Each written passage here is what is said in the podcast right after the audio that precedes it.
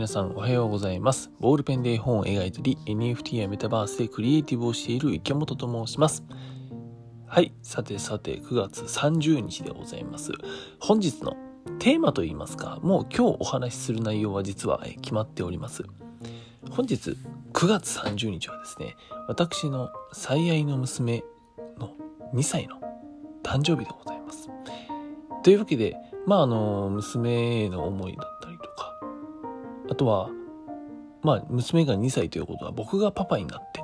2年ということなので、まあそのあたりについて、えー、お話ししていこうかなと思っております。はい、えー、まずはですね、あの、まあ、これ今収録してるのがですね、あの、9月30日、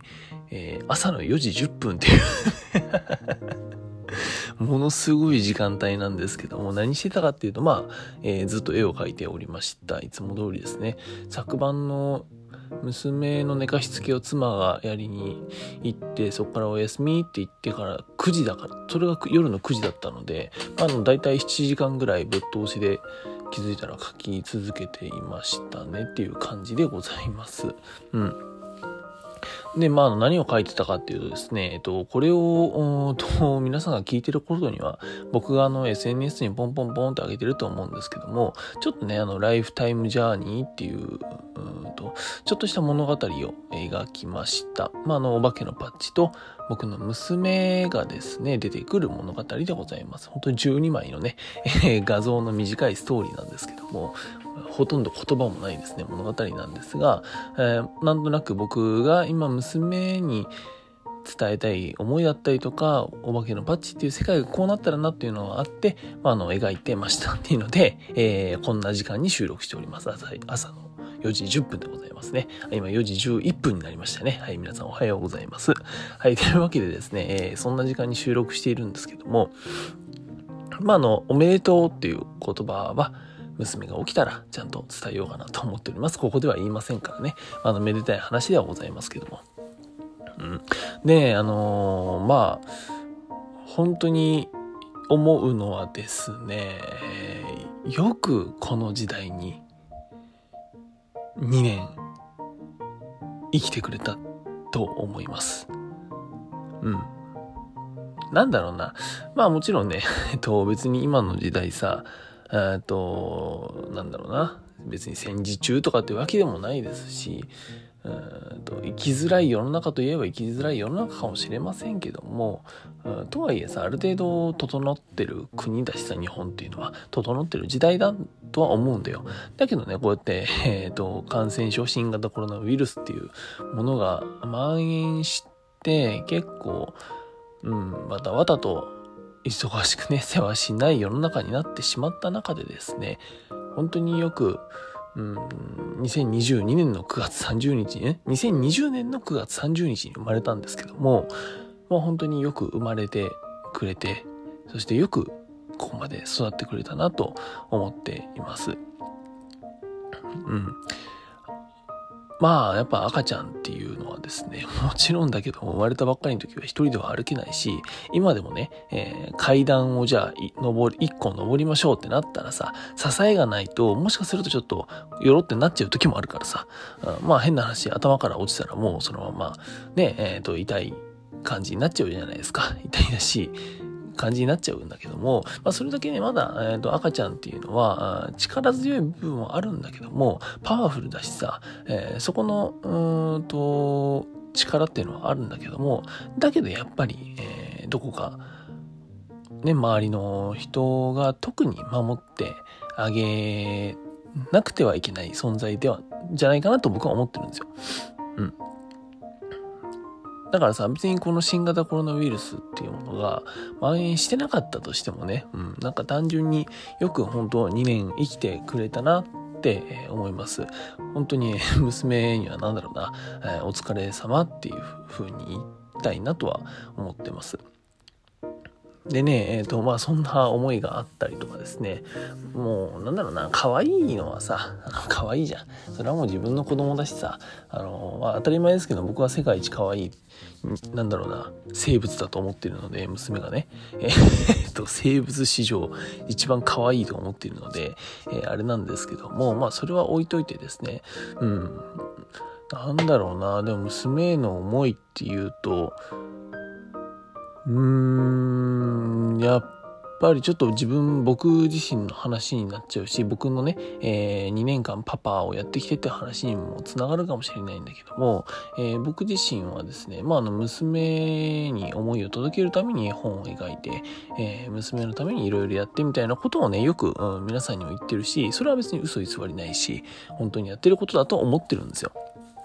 てかまあ本当にやってるんだけども、なんだけど、うん、なんだろうな、それってさ、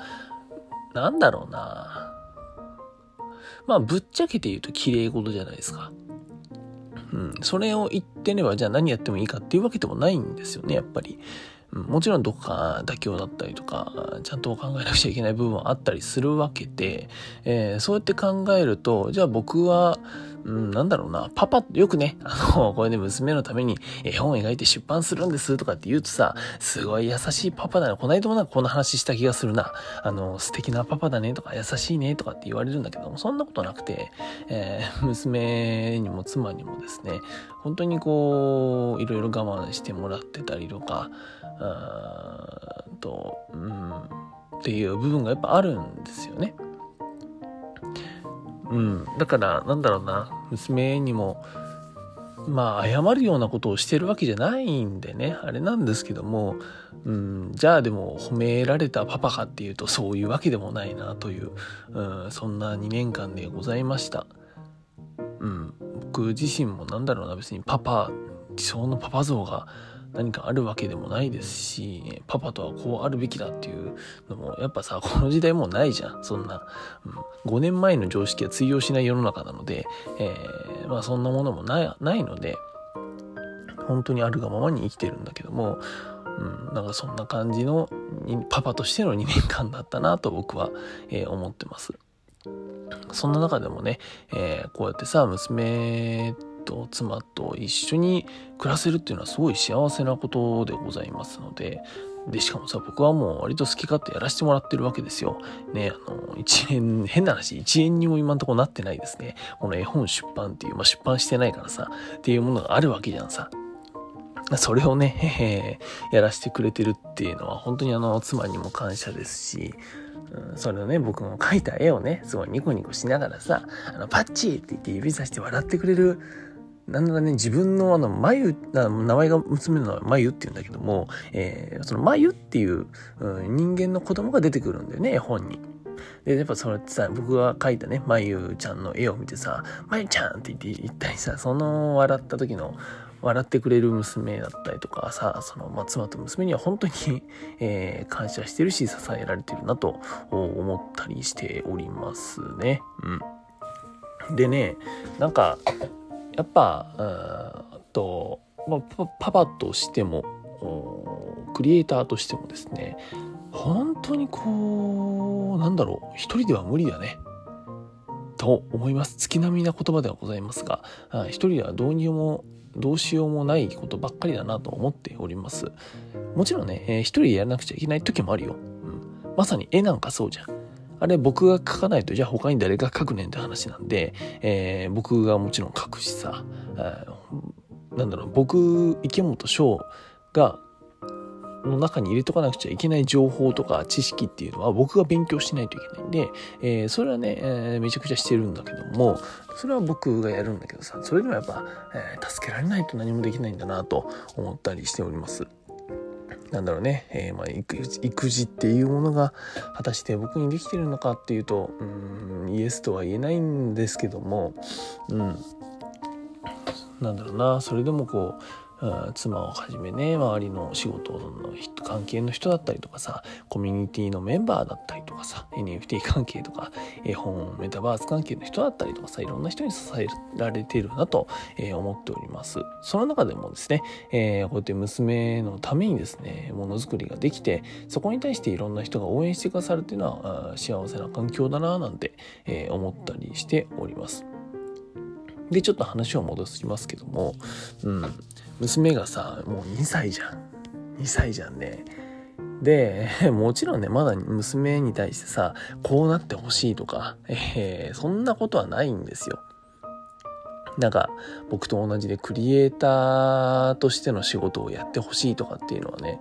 なんかね、意外とというか特にないんですよ、今のところ。うん。別に、なんだろうな。それだけじゃもちろん世の中ないので、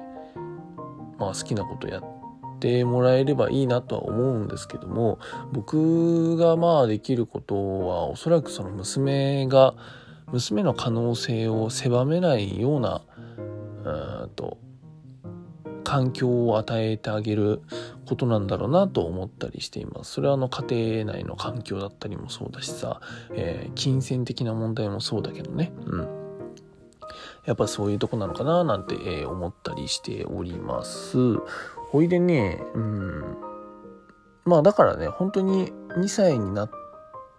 て、えー、思うのはよりですね自由に生きてほしいなと思いますもちろん 自由に生きてもらってですね結構ね僕がうんカリカリしちゃうちょっと最近ですね僕はあ自分自身がなんかカリカリしてるなって思ってているので、えー、そこは僕自身が気をつけないといけない部分ではあるんだけどもそれでもやっぱね もちろん2歳だからさわからないところなんてもう多々あるし、てかわからないことだらけの、だからさ、もちろんだけど。だからそこはちゃんとこっちが理解してあげて、言い方だったりとか、うん、伝え方っていうのを本当に気をつけて、えー、やっていきたいなと思っています。だからなんだろう、そこは娘にはですね、気を使ってほしくないな。あね、皆さんこれね、本当にあの、お子さんがいらっしゃる方はわかると思うんだけども、もう2歳ぐらいになるとですね、周りの空気を読み出すんですよ。本当に。びっくりするでしょ。あ、なんとなくこれやったら、お父さん怒るなって言って、えー、例えば、例えばよ、例えばね、えー、僕がよく、なんだろうな、僕はあの、ボールペンで絵を描いてるんですけども、えー、そのボールペンとかをね、普通にあの、娘もさ、ちょっとお父さん貸してって言って、なんか書いたりするのをスケッチブックを渡したりしてさ、で、こうガリガリ書いた後、なんかの表紙にテンションが上がって、わーって言って、ペンをね、ポンって投げたりするの。